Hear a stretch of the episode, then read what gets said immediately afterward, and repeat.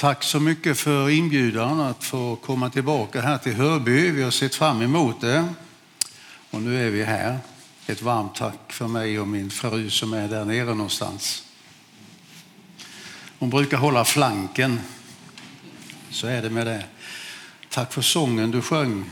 När du sjöng den så tänkte jag på ett bibelord i första Moseboken där det står så här att eh, folket höll på att bygga ett torn. Högt torn som skulle nå ända upp till himlen. Men då steg Herren ner och skapade en förbistring så att den ena inte skulle förstå den andra. Men eh, vi fick ju på texten så ett varmt tack. Eh, vi har, jag har fått en, eh, ett, eh, ett uppdrag här att stanna lite grann inför ett, ett fantastiskt ämne som vi har i hela vår kristna tro, nämligen att Jesus han ska komma tillbaka. Det är det vi bekänner i vår trosbekännelse varje söndag. Vi tror på Gud Fadern, vi tror på Jesus Kristus, vi tror också på den helige Ande och där i den andra trosartikeln så bekänner hundratusentals svenskar söndag efter söndag.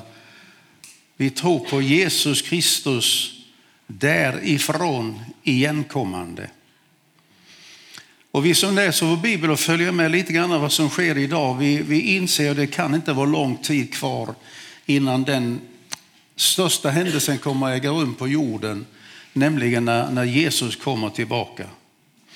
Så vi ska stanna inför det särskilt ikväll och imorgon. Men jag ville börja med att, att läsa några verser från Romarebrevet. Paulus han skriver många brev. Då har vi Nya Testamentet. Och varje brev han skrev hade en, eh, en eh, eh, det fanns en betydelse i breven, det fanns en orsak till att han skrev dem. Så han skrev till exempel till Timoteus, den unge brodern, först ett brev och så skrev han ett brev till. Förmodligen därför att Timoteus han blev församlingsföreståndare i, i, i Efesos och kanske var det för mycket motstånd så han drog sig lite undan. Och så skriver han Timoteus, låt ingen se ner på dig därför att du är ung. Utan läs de heliga skrifterna och träd upp. Och så skriver han ett brev till och skriver Timoteus, blås liv i den nådegåva som finns i dig och som har funnits från det att människor la händerna på dig och bad. När han skriver brevet till Thessalonika eh, så gör han det därför att han har varit på en mötesserie.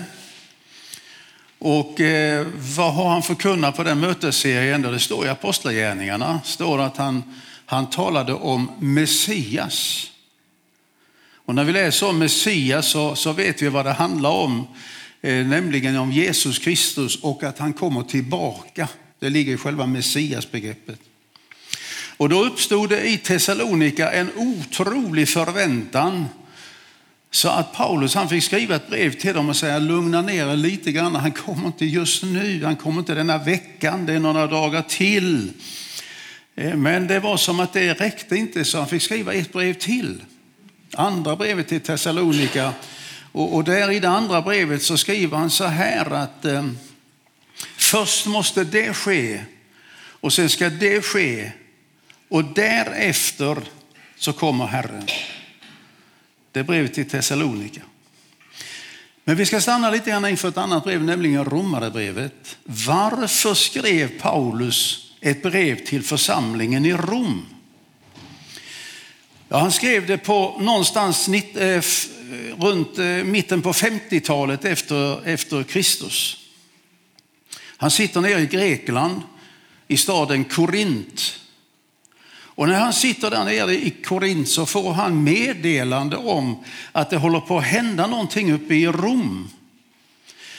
Och det som ägde, det som ägde rum uppe i Rom det var att eh, antisemitismen höll på att få ett grepp om den kristna församlingen i Rom.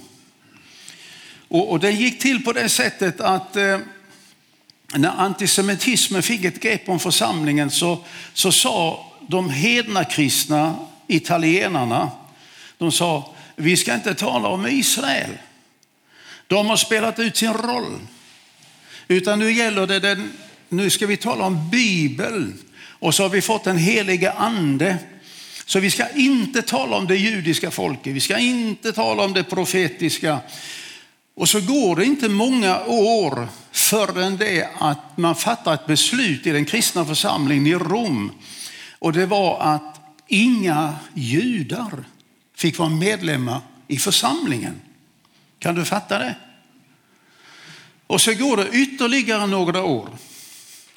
Och då hamnar vi i Apostlagärningarnas 18 kapitel. Då beslutar kejsaren i Rom som heter Claudius. Han befaller, står det i Apostlagärningarnas 18 kapitels andra vers. Han befaller att alla judar ska lämna Rom. Alltså de får inte bo några judar i hela staden. Och när de lämnade Rom så flyttade en del av dem ner till Korint. Och två av dem som flyttade dit ner,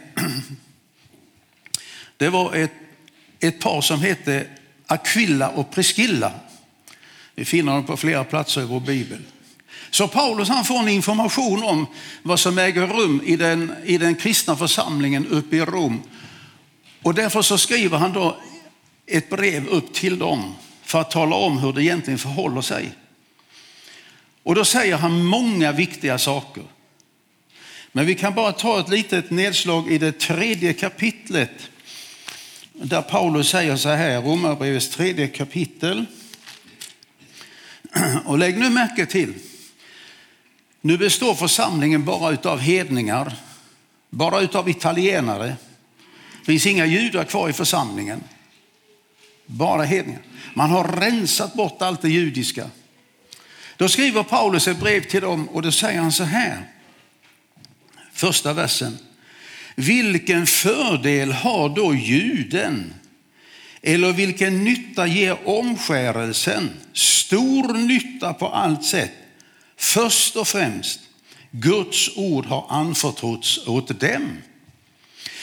Alltså skulle vi översätta det här till skånska så skulle vi säga så här till EFS-kyrkan här eller Sionkyrkan. Har ni några platser som är avsedda för viktiga personer? Några speciella hedersplatser som inte vem som helst kan sitta på. Om ni har det, då ska de vara avsedda för judar som de hade rensat bort. Kan du fatta? Och sen tar Paulus till ett argument som är förmodligen det starkaste argument han någonsin kunde tänka sig. Så han säger så här i versen efteråt. Vad betyder det om några inte trodde? Kan deras otro upphäva Guds trofasthet? Verkligen inte. Och här rör Gud vid själva Guds eh, identitet. Gud är den helige guden. Ja. Men han bekänner sig också som trofastheten. Inte sant? Och här tar nu Paulus upp det här och så säger han att det judiska folket föll och avföll påverkar inte ett ögonblick att Gud är trofast. Och vem är det han är trofast emot i första hand när vi läser vår bibel? Ja, det är inte skåningarna. Men vilka är det? Det är det judiska folket. Alltså genom hela gamla testamentet så går det här som en Guds bekännelse. Gud är trofast. Han har lovat Abraham och han kan inte bryta det. Han har lovat Abraham. Alla löften som han har gett till Abraham, de gäller därför att Gud är trofast.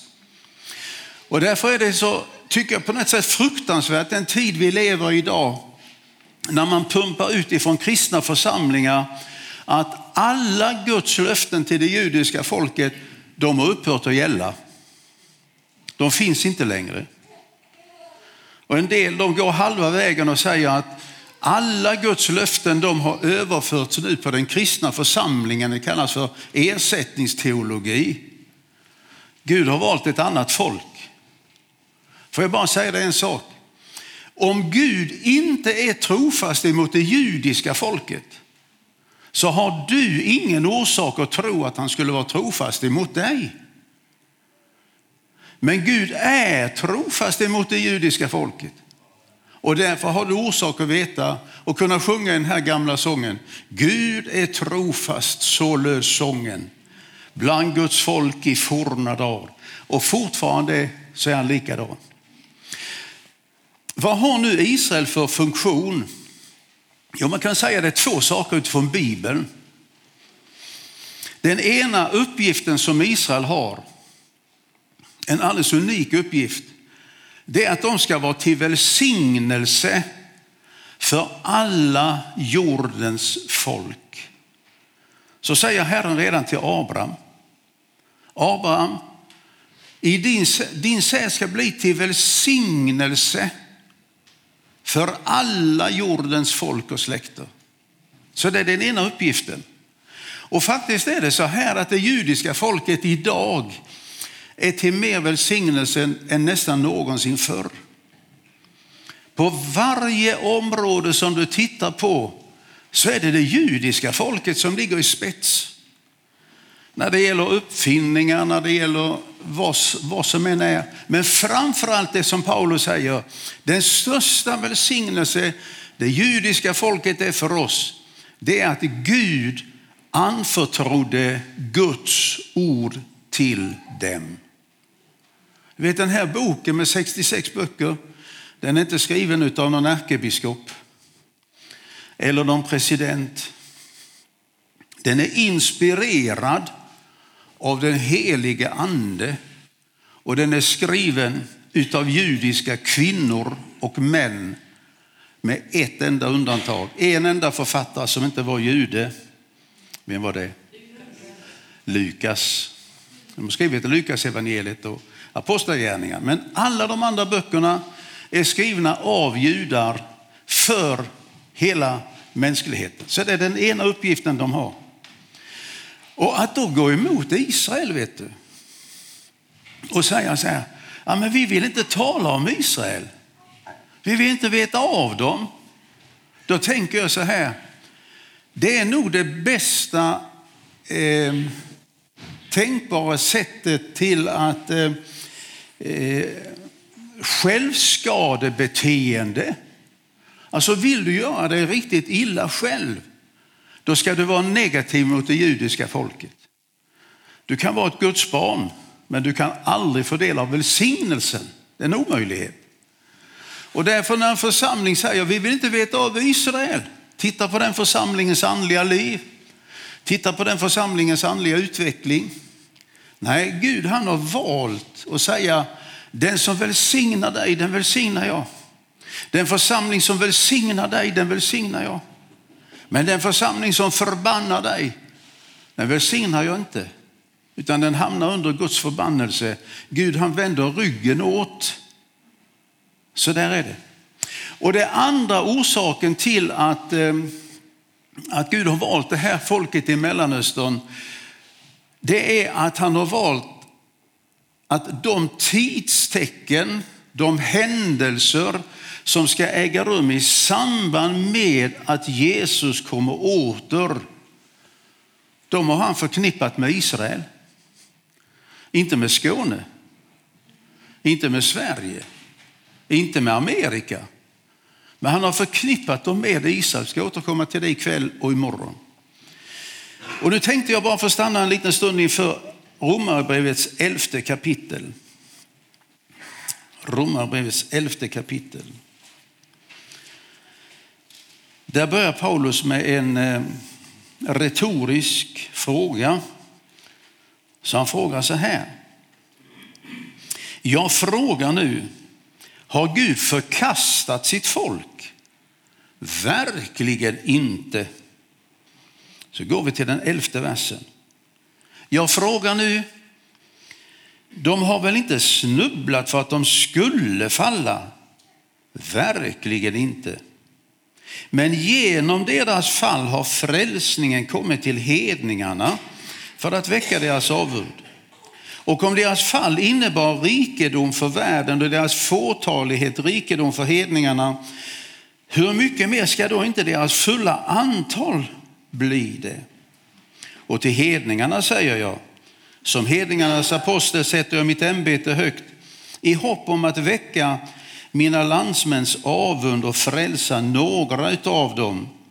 För om deras förkastelse, alltså att de förkastade Kristus, om deras förkastelse innebar världens försoning, vad skall då inte deras upptagande innebära om inte liv ifrån de döda? Paulus han ställer några frågor här till, till italienarna.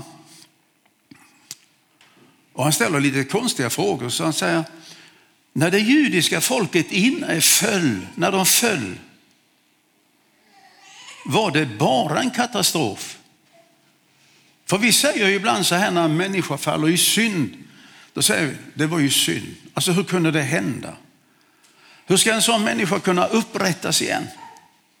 Men vanligtvis när vi faller i synd, när vi gör det som inte vi borde göra, så är det ingenting som vi eh, är stolta över. Det blir inget gott resultat av det. Möjligtvis i bästa fall så får vi en insikt om synden och kan bli lite grann mer ödmjuka än, än om vi bara går bra. Men här ställer Paulus en fråga och så säger han, när det judiska folket föll, det var väl inte meningslöst? Nej, säger han, verkligen inte. Ty genom deras fall har frälsningen kommit till hedningarna. Försoningen har kommit till det hedniska folket. Och precis så var det ju. Du vet att när Jesus han gick här nere så var han väldigt noga med att inte predika för hedningafolket. Nej, han gjorde inga under bland hedningarna utom två fall. Det var en kvinna. Hon gav sig inte. Kvinnor är ju så. Vet. Har de fått någonting så ger man sig inte. Va? Och den här kvinnan hon var en sån här. Hon hade haft en blodsjukdom i många, många år. Hon hade gått till läkare, hon hade ätit medicin och hon hade gjort alltihopa. Och, och hon blev inte helad ifrån sin blödande, eller förmodligen någon menstruationsblödningar. Och så kommer hon och så smyger hon bakifrån och så tänker hon så här. Om jag bara får röra vid mantelfliken, då blir jag helbrägdagjord. Och så får hon tag i mantelfliken. Det är så lite så det nästan inte syns. Och hon blir helad. Och då frågar Jesus, vem var det som rörde vid mig? Och då säger lärjungarna, det, det är ju mycket folk här, Herre. De trängs ju på alla håll och kanter. Det är många som stöter i dig. Nej, säger Jesus. Det var en som rörde vid mig. För jag kände att kraft gick ut ifrån mig. Och så ser han kvinnan och ser att hon är en hednisk kvinna. Och så uppstår det ett litet samtal. Men det var ett undantag. Så, och när Jesus skickar ut lärjungarna så säger han, gå inte till Hörby. Gå inte till skåningarna. Gå inte till hedningarna. Utan gå bara till de förlorade fåren av Israels hus. Men när det judiska folket tillsammans med romarmakten driver Jesus upp på korset och när han hänger på korset då kunde han säga till lärjungarna gå ut över hela världen och gör folk till mina lärjungar. Men det var först då. Så därför skriver Paulus den här frågan till, till, till romarmakten. Det var ju romarna som tillsammans med judarna drev Jesus upp på korset. De har väl inte snubblat för att de skulle falla? Nej, verkligen inte, säger han. Men när, när de föll så kom frälsningen till hedningarna för att väcka deras avund. Och om deras fall innebar rikedom för världen och deras fåtalighet rikedom för hedningarna, hur mycket mer ska då inte deras fulla antal ge? Och det är lite roligt de ord som Paulus använder här. Först talar han om det vad som hände när, när lärjungarna föll andligt och säger att det, det gav eh, rikedom åt hedningarna. Och sen tar han det en gång till. Och det ord som Paulus då använder det är att när det judiska folket föll så kom konsekvensen också att bli till stor rikedom för det hedniska folket. Och det ord han då använder här och antyder det är att inte bara att vi har fått en andlig rikedom ifrån det judiska folket utan vi har också fått en materiell rikedom ifrån det judiska folket. Kan du fatta? Jag var kallad på bibelvecka lite långt söderut ifrån här. Och så när det var slut så kommer det en kvinna till mig och så får jag en bok, stor bok, uppslagsbok.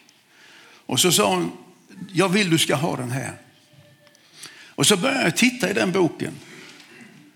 Och i den boken så är nästan alla kända världsföretag beskrivna. Från dess början och, och vidare och så vidare och så vidare. Och jag läste och jag läste och jag läste. Och till sist tänkte jag så här. Är alla stora företag startade utav judar? För det är ju judar överallt. I Amerika, i Tyskland, i Sverige. Så när vi går tillbaka till de stora eh, vinstgivande företag så var det antingen var det judar eller var det varma kristna bedjande människor. Nästan alltid. Du kan titta på företagen här nere. Jag kan bara ta ett exempel. Vi, hade, vi har varit i Israel ett antal gånger och jag tror det var i fjol så hade vi med oss bland många andra en fantastiskt eh, förtjusande man. Det, det är ju vi män, men jag bara säger det. Jag hade aldrig träffat den här mannen, men han var med på resan. Och så började vi att samtala. Och du vet att när vi män ska samtala så, så vi har inte så mycket att prata om. Det är inte som ni kvinnor. Utan våra frågor är ofta, vad jobbar du med? Var hör du hemma någonstans? Så den frågan kom ju. Så den här mannen säger, ja, jag jobbar på Zoegas i Helsingborg. Ja, så. Vad gör man på Zoegas i Helsingborg? Ja, det visste jag, man gjorde kaffe. Man gör kaffe, så. Jaha, så. Och vad gör du där? Då säger den här mannen som inte hade varit kristen så länge, då säger han, ja, jag ansvarar ju för kaffebryggeriet där i Helsingborg, men jag har en viktig funktion. Jag är ansvarig för bönerummet och inte kaffebönerummet, utan detta att man samlas för att bedja. Därför att de som grundade Suegas kaffe var varma kristna. Och mitt i detta väldiga bygge utav rosteri så hade man ett rum där man samlades för att bedja. Man bad för företaget, man bad för väckelsen, man bad för missionen. Och det rummet är kvar, sa han. Så att jag har ansvar för att vi får samlas och be till Gud. Och nu hade han blivit erbjuden en chefstjänst på, på eh, Suegas. Men i den chefstjänsten så ingick det att han kunde inte längre hålla ansvaret för, för det här bönerummet. Så han sa, jag avsade mig bönerummet för att få vara med. När jag avsade mig Suegas chefstjänsten för att få ta, ha ansvar för bönerummet. Han har inte varit kristen så länge. Men jag har lagt märke till nämligen vet du, att när du kör den gamla E4 upp mot Åstorp så är det på vänster sida när man kommer söderifrån, på vänster sida så är det en, eh, inte en stor bondgård men en rejäl bondgård och på ena gaven är det ett stort kors.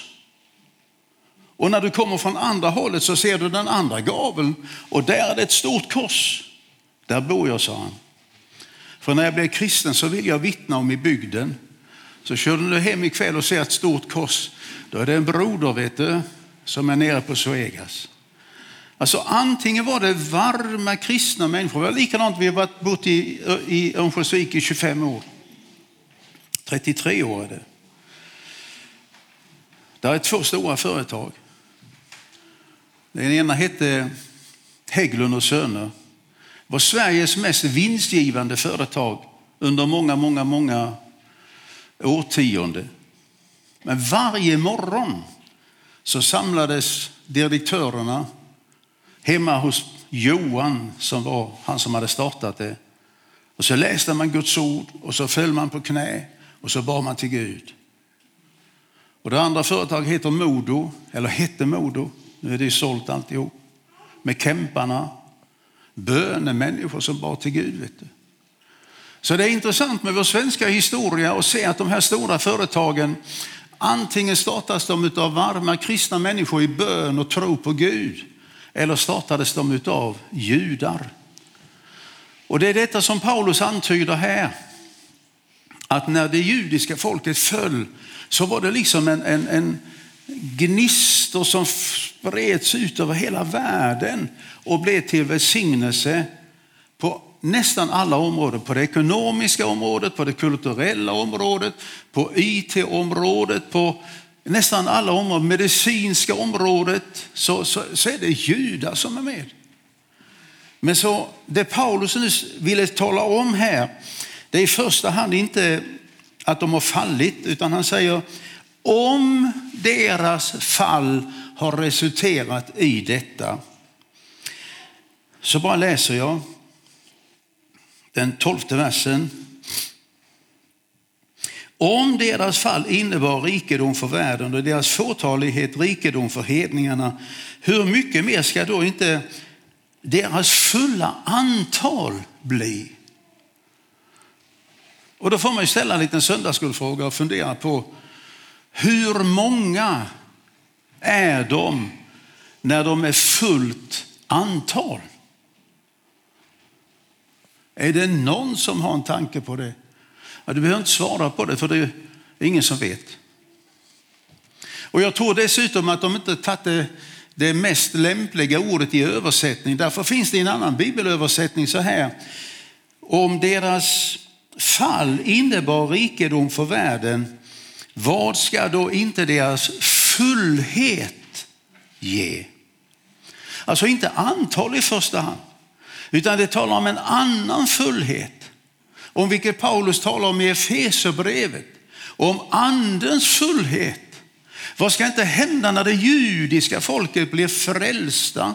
När de får bejaka Messias, sin frälsare, och när de får lov att ta emot den helige ande för att sedan enligt profeten Jesaja gå ut över hela världen och förkunna evangeliet.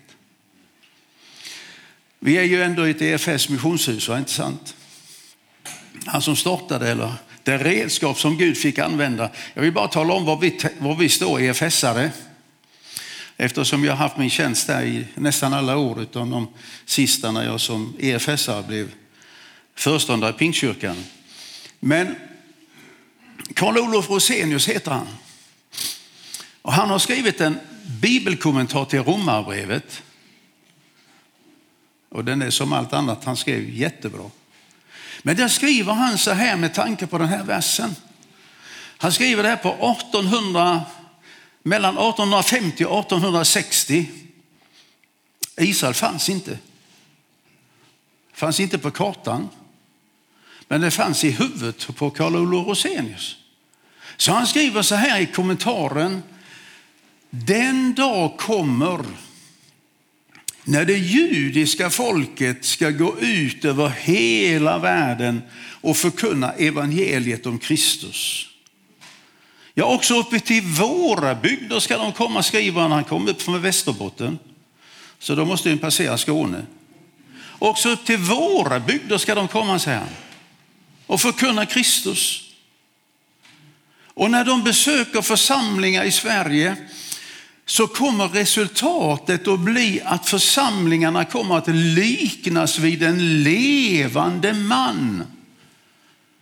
Medan de nu mest är som en död man. Och så kommer det som är nästan det bästa, litet EFS-signum. Hur kan jag vara så övertygad om att detta ska ske? Han skrev på 1850-60-tal. Hur kan jag vara så övertygad om att detta ska ske? Jo, säger han, vad Gud har lovat, det ser han till att det går i uppfyllelse. That's all. Vi behöver inga diskussioner. Men när du hör i kristenheten idag, vi ska inte tala om Israel, då kan du säga, det fanns en man på 1800-talet, han talade om dem. Han sa, har Gud sagt, då blir det så. Så nu går vi vidare i Romarbrevets elfte kapitel. Och då står det så här, en vers som jag har funderat så mycket på. Femtonde versen. Om deras förkastelse, det vill säga att de förkastade Kristus. Om deras förkastelse innebar världens försoning, vad skall då deras upptagande innebära om inte liv från de döda? Är det någon som förstår vad han talar om? Ja, det här är lite knepigt. Vad är det för ett upptagande som Paulus talar om? Han säger de förkastade Kristus, vilket resulterade i att Kristus hängdes på korset. Resultatet av det blev världens försoning. Och om deras förkastelse fick sådana enorma konsekvenser vad skall då inte deras upptagande betyda om inte liv ifrån de döda? Och jag har läst den här versen oräkneligt många gånger och jag har frågat min Herre och sagt, vad menas med det där? Och så sitter jag hemma och, och läser, jag har många olika bibelöversättningar men så kom jag till Bo Gerts bibelöversättning, alltså gamle biskopen i Göteborg. Han har ju gått hem till Herren. Va? Men han, han gjorde en egen bibelöversättning. Och, och vi får säga vad vi vill om Bo Gerts, men han höll Guds ord för sant. Han, han tummade inte på det. Så har du Bo Gerts bibelöversättning kan du gå hem och läsa den. Och där skriver han så här att han tyckte inte riktigt den här översättningen i våra svenska biblar var, var, var riktigt bra. Utan han säger så här, skriver så här. Om deras förkastelse innebar världens försoning, vad skall då inte deras upprättelse betyda? Ska de upprättas? Alltså det judiska folket? Är det inte de som ställer till problem i Mellanöstern? Nej, säger Paulus, de ska upprättas. Och nu kan du gå till någon som tycker väldigt illa om Israel hemma i din församling. Och så kan du be dem predika över det här bibelstället. Och hela den här tanken som Gud har med det judiska folket. Som ligger liksom i det profetiska för det ligger någonting i detta att Herren har sagt, ja men det där lilla folket som alla hedna folk ska kasta sig över, som de ska förtala och göra illa på alla möjliga sätt.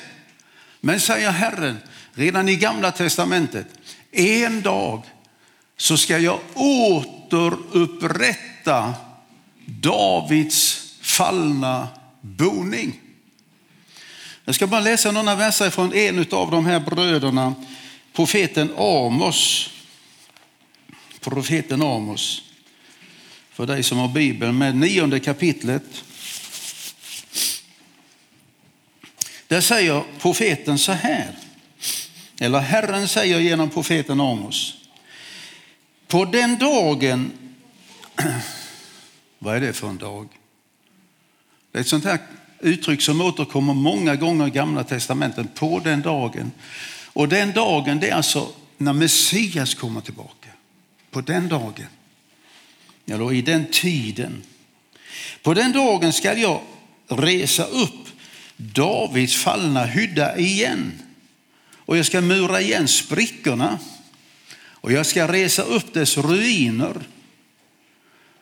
så att de kan ta i besittning vad som är kvar av Edom och av alla hedna folk över vilket mitt namn har nämnts. Och så går jag ner till den sista versen. Jag ska då plantera dem i deras eget land. De ska inte mer ryckas upp ur det land som jag har gett dem, säger Herren din Gud. Det, det här är det profetiska. Herren säger det här. Jag har spritt ut dem över alla hedna folk, säger Herren. Gång på gång, så jag återkommer till det. Men en dag så ska jag ta hem dem allihopa. Jag ska plantera dem i det land som jag gav till Abraham, Isak och Jakob. Och när jag tar hem dem så ska de aldrig mer ryckas upp. Sen får världen säga vad de vill. De ska få bo i det land som jag gav och som jag lovade Abraham, Isak och Jakob. Och nu är vi inne på det som håller på att äga rum med det judiska folket och, och bara egentligen följa med lite grann i nyheterna när det gäller eh, den här upprättelsen av det judiska folket. För det är något förunderligt som äger rum som ingen kan förklara. Och första tecknet jag fick på det här när jag försökte få en förståelse på vad som händer. Då fick jag det utav en grupp i Sverige som kallas för ateister. Jag måste säga att jag blir tacksam när jag möter ateister. Det finns ju ändå några kvar. Intellektuella ateister. Jag bollade ganska mycket ett tag med Christer Sturmark. Ni vet han som är ordförande för hela kittet där. Fantastisk kille. Och jag skrev en gång till honom så sa jag, Christer, du tror ju inte på Gud och du tror inte på Jesus. Men jag skulle önska att jag hade en sån tro som du har. Då svarade han mig så sa han, vad menar du med det? Ja, så jag tycker du har en sån oerhörd tro. Så min är ingenting jämfört med din. Ja, men sa han, vad menar du? Då hade de haft en stor konferens i Oslo. De hade samlat ateister från hela världen till Oslo. Från Australien och England, Amerika, Sverige. Alla var samlade till en stor konferens. Och det var Christer Sturmark som gjorde ett referat av denna enorma konferens. Och vad var man samlad omkring? Man var samlad omkring ingenting. För det enda som man hävdade var var Gud finns ju inte. Och jag säger, på något sätt beundrar jag er och lägga så mycket tid och pengar och kraft på det som inte finns. Medan jag får ge mitt liv åt det som finns. Sen avtog vår konversation lite grann. Men jag lärde mig en sak av dem. Av den här gruppen människor. För de, de sa så här. Rent vetenskapligt är det på följande sätt. Att om du tar en folkgrupp ifrån ett land och flyttar över dem till ett annat land så är de bortgifta, eller som det heter med fint ord, assimilerade inom 2 till 300 år. Sen är de borta. Alltså vi har en miljon svenskar som utvandrade till Amerika på 1920-30-talet. Det är inte många av dem som har kontakt med Sverige idag. Det har inte gått 100 år. Säg att det går 200 år, 300 år. Sen, sen är de borta i folkhavet. Men så om det finns ett undantag i hela världen och bland alla folk i hela världen så finns det ett undantag. Och det är att en liten folkgrupp är flyttad ifrån ett land, det vill säga Israel. Men de är inte flyttade över till ett annat land. Utan de är tagna från Israel och de är spridda ut över hela världen. För 2700 år sedan. Och så säger den här ateisten så här, de borde vara bortglömda inom 50 år. Nu har det gått 2700 år sedan Syrien förde bort de tio stammarna. Och fortfarande så vet vi vilka som är judar i Malmö och Göteborg, Ukraina, Rumänien. Och så säger han så här. Det är vad jag kan tänka mig det enda beviset för att det kanske ändå finns en Gud. Det är bra sagt av en ateist. Men idag vet du, så är de på väg hem. Vi ska återkomma till det ikväll. Så att den här, det, det, det han skriver om här, den gode broder Bo Gertz, deras upprättelse, det vill säga nu håller de på att upprättas och, komma hem. Och vad innebär det? Ja, för det juden så innebär det för det första att de får komma tillbaka till det land som Gud gav Abraham. Och det är ju för väl i världen att det är juridiskt fastlagt vilket det landet är. I ett avtal som skrevs under av världens mäktigaste Eh, politiska ledare i San Remo 1920 och fastslogs sedan i FN. Så det går liksom inte att rubba det här hur som helst. De är på väg tillbaka och när de kommer tillbaka och jag lyssnar liksom till dem så sa och frågar dem, men, men är det någonting mer som skulle behövas i den här upprättelsen? Ja, säger de, nu är vi ett folk, majoriteten är hemma. Men det måste upp ett tempel. Och när vi sitter här i Hörby EFS så kan jag bara få säga det. Idag är alla förberedelserna för att bygga nästa tempel färdiga. Alla kläder är färdiga, alla altare är byggda, alla präster är, är utbildade för att sättas i tjänst. De kunde i princip börja bygga templet imorgon. Där är vi. Och så kommer i den här upprättelsen naturligtvis, som, som Herren säger det profetiska, när de kommer hem, då ska jag ge dem den helige ande. Det har de aldrig ägt. Det var bara prästen, profeten och kungen som hade den helige ande, men inte folket. Men nu när de kommer hem, vet du, så är det som att de springer rätt in i famnen på Herren själv och ta emot den helige ande. En väckelse som vi kallar för den messianska väckelsen. Den började enligt dem själva 1913. Nej, förlåt, 2013. 2013, ungefär sju år gammal väckelse. Vi talar inte mycket om den i Sverige. Det fanns messianska judar förr också, men, men de var få.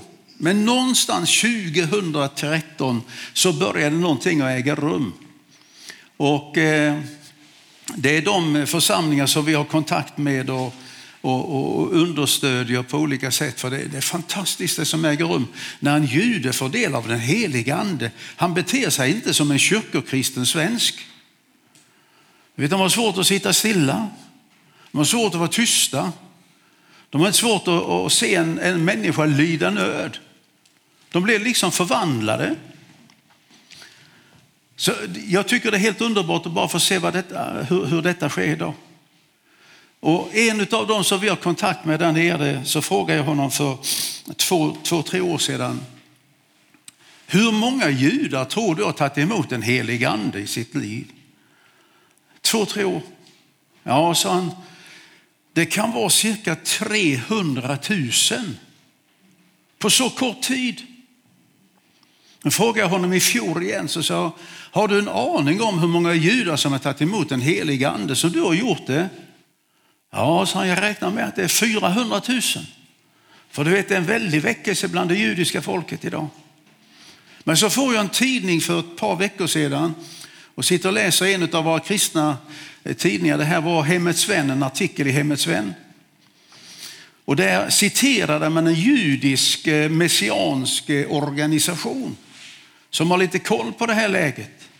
Och då skriver han som är ledare för det här så säger han jag utgår ifrån att den messianska väckelsen under de här åren har vuxit. Vi är i varje fall en miljon judar som har tagit emot den heliga ande.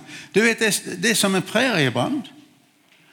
Och det är det som ligger i det här uttrycket.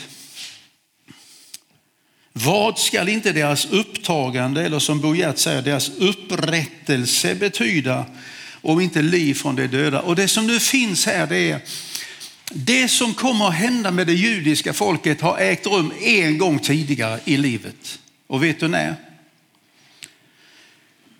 Det var när Jesus uppstod på påskdagens morgon. När bergen skall, när gravarna öppnades, när Jesus han steg ut. Det är den bilden som Paulus han har här och säger, när det judiska folket kommer att ta emot den heliga ande, vad kommer det betyda om inte liv ifrån de döda? Så att, att magnituden, konsekvenserna kommer att bli liknande Jesu egen uppståndelse. Det är fantastiskt att bara följa med och se vad Gud han gör idag. Kan jag ta en liten bit till innan kaffet? Det står på termos. Va? Väldigt kort. När Paulus skrivit det här så skriver han i det Romarbrevets elfte kapitel. Om förstlingsbrödet är heligt är hela degen helig. Och om roten är helig så är grenarna heliga. Men om nu några av grenarna har brutits bort och du som är en vild olivkvist har blivit inympad ibland dem och fått del av det äkta olivträdets näringsrika rot, då ska du inte förhäva dig över grenarna. Paulus han talar om ett träd, ett olivträd. Olivträdet tillhör ett av de här sju symbolträden. Och i Israel så finns det två sorters olivträd. Det finns det vilda olivträdet och det finns det äkta olivträdet. Ni har kanske hört idag att eh, om ni köper olivolja på affären ska ni vara försiktiga. För det är mycket mygel med det här nu idag. Så köp det som kommer från Israel. Jag säger inte mer än så. Det spelar nog ingen roll om det är på Coop eller Ica eller vad det är. Det är mycket, det är mycket som inte ska vara i den. Så, så Paulus han talar om det äkta olivträdet och han talar om det vilda olivträdet. Jag ska berätta en liten sak, kanske någon redan har hört det, va? men det var så här för ett par år sedan så hade vi en ortodox jude som guide på vår resa genom Israel. Fantastisk människa måste jag säga. Han gick med sin bibel och jag gick med min bibel. Och när vi kom till bibliska platserna så slog han upp i sin bibel och jag slog upp i min bibel. Och vi läste och vi sjöng och vi bad för varandra och så vidare. När vi kommer till Getsemane så har ju vanligtvis judarna inte mycket att säga för det är ju en kristen plats. Det är ingen judisk plats, det är en kristen plats.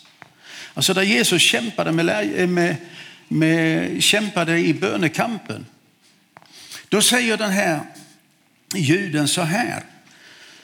Hörrni ni, nu skulle jag vilja undervisa er om någonting. Och jag tänkte liksom stilla, vad har du som jude att komma med på den här platsen? Och så säger han så här. I Israel finns det två sorters olivträd. Det finns äkta och det finns vilda. Vad är skillnaden på dem? Ja, man ser ingenting på utsidan av dem. De ser lika fina ut bägge två. Det äkta olivträdet bär äkta oliver. Stora fina äkta oliver som vi använder, som vi köper, som vi använder till olja eller sallad eller vad det än är. Det är de äkta oliverna. Men det vilda olivträdet, ja de bär också frukt. De ser ut likadana. Men de består bara utav skal och kärna. Man kan inte ha dem till någonting. Så de ramlar ner på backen och där ligger de. Nu skriver Paulus till den hedna kristna församlingen i Rom och så säger han, ni italienare, eller ni här i Hörby, eller jag som bor i Jönköping. Ni är det vilda olivträdet. Det är vad Paulus säger. Det vill säga vi duger inte till någonting. Oavsett vad vi producerar, vilka goda handlingar vi gör så är det vilda olivträd. Det, det är kört från början. Men så säger guiden så här. Om man tar en gren ifrån det vilda olivträdet som bara bär, bär falsk frukt och så inympar man den i det äkta olivträdet. Ni vet man ympar. då händer det någonting. Och det första som händer, sa han, det är att den gren som du har ympat in, den dör. Det ser nästan så ut, vet du. Den tappar färgen, den tappar bladen och den, det ser ut som att det här misslyckades. Men om du låter den vara kvar, så efter ett tag så vänder det. Färgen kommer tillbaka på inympningen. Den börjar skjuta nya skott. Och så småningom så bär den frukt. Och när man tar frukten på den vilda olivgrenen så är den lika äkta som frukten på det äkta olivträdet. Ingen kan förklara vad som sker, men så är det. Så står guiden där vet du, så säger han, det enda man som vetenskapsman kan säga det är hemligheten finns i roten på trädet. Inte i grenen, men roten ser till att varje oliv på trädet blir äkta. Och nu skriver Paulus det här. Hörrni ni bröder,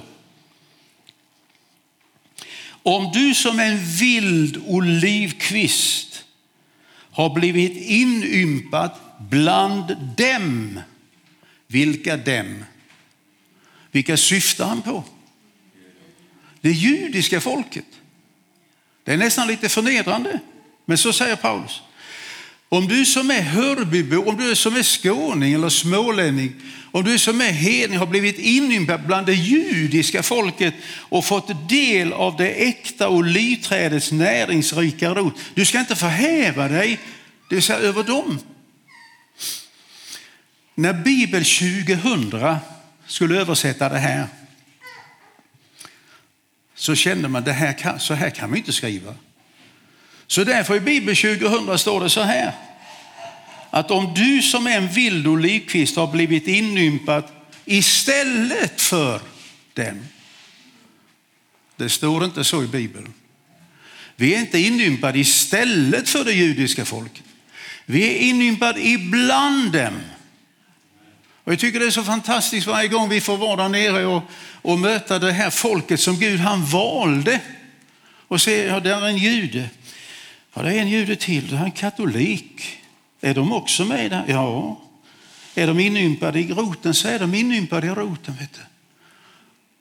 Och när vi bär frukt så är det omöjligt att den frukten kan vara något annat än äkta.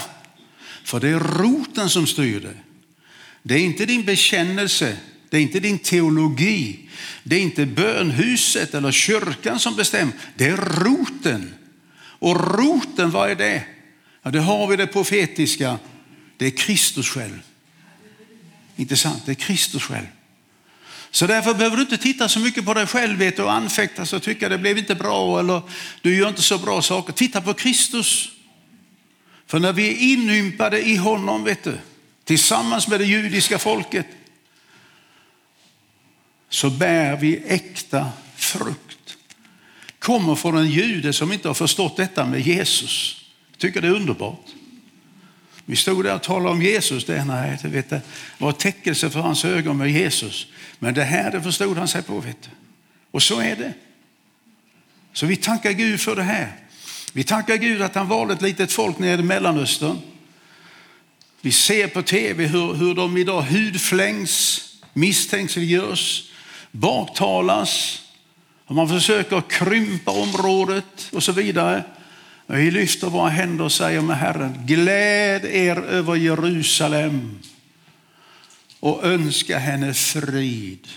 Och det behövs inte minst i dessa dagar när de på nytt står inför ett, ett nyval i Israel. Det är inte enkelt där nere, men, men vi, vi var med och be för dem här. Därför att de är bärare av det som vi ska stanna inför ikväll och imorgon. Nämligen de tecken som ska äga rum i samband med att Jesus kommer tillbaka. Amen. Jag får säga som Johannes, det, det var nog mycket mer att säga om detta, men, men vi stannar någonstans här. Vi har tagit med oss, eh, det är så här vet du, att Jag fick höra medan jag var i tjänst. Blir du bara pensionär så har du hur mycket tid som helst. Tänk, tänk att de kan ljuga så. Men vi blev ju pensionärer så småningom. Och då sitter jag hemma och skriver av mig lite grann. Det här är de senaste, och det är inte bara de senaste utan de sista böckerna som, eh, som jag har skrivit om detta och det som vi kommer att stanna inför ikväll och imorgon. Bibelförklarande böcker. Så du som känner, jag skulle vilja ha en bok för att lite grann förstå vad Bibeln lär. Så heter den här om att finna livet. Den behandlar några av de största frågorna vi har idag. Är det samma Gud vi ber till oavsett om han heter Allah, Javé, Konfucius eller något annat? Det pumpas vi med att det är samma sak alltihop. Jag bara säger, Bibeln har en annan åsikt. Och vår Gud är den enda guden som har gått ut i historien och presenterat sig. Ingen annan har gjort det. Vad händer om anden dör i församlingen? Det är det största hotet Paulus kunde tänka. Om anden dör, då är vi bara en religiös intresseförening. Jag har några stycken kvar av den här som heter Hemligheten. Det är en bibelförklarande bok till de tio hemligheter som Paulus säger sig förvalta. Hemligheten om Israel, Gudsfruktans hemlighet, trons hemlighet, evangeliets hemlighet och så vidare. och så vidare. Den här boken ska jag stanna inför ikväll. Det är en bibelförklarande bok till Hesekiel, profeten Hesekiel om det som äger rum precis framför våra ögon idag. Och den senaste boken som kom här för ett tag sedan heter Andens kraft som helt enkelt är en bibelförklarande bok. Att du tar emot en helig ande. Församlingens DNA. Man kan inte vara en kristen utan en helig ande. Man kan inte vara en kristen församling utan den helige ande. Och därför när Paulus han kommer till församlingen i Efesos en baptistisk församling, kanske en pingsförsamling. De var i varje fall tagit emot Jesus och de var döpta. Det var en baptistisk församling. Och så möter han församling. Första frågan han ställer till dem det är, har ni tagit emot den helige ande? Det var viktigare än all dopteologi att ta emot den helige ande. Min fru står där nere vid ett bord. Jag bara säger det här att förtjänsten av böckerna det det bär vi ner till de messianska församlingarna som står nere i Israel och, och tar emot eh, judarna och kommer hem ifrån alla världens hörn. Så är, idag bor över åtta miljoner judar i Israel på en yta som är mindre än Småland. Det är trångt. Är det någon som inte har den här tidningen Världen idag? Nej, den hade ni alla två stycken. Ni ska få ett specialerbjudande. Om du skulle vilja prenumerera på den här ett år, då får du den varje tisdag, onsdag och torsdag. Och på nätet, alltså som papperstidning, och så på, på lördagen kommer den på nätet. Om du vill testa den ett år så får du som en välkomstpresent mina fyra böcker som ligger nere på bordet. Du säger till min fru bara, att du vill ta och testa det här. Det var många som gjorde det igår kväll, men vi har några stycken kvar. Så att känner du att det skulle jag vilja testa. Det är en tidning som har ett fokus på det som äger rum nere i Mellanöstern. Jag tackar varmt för det här.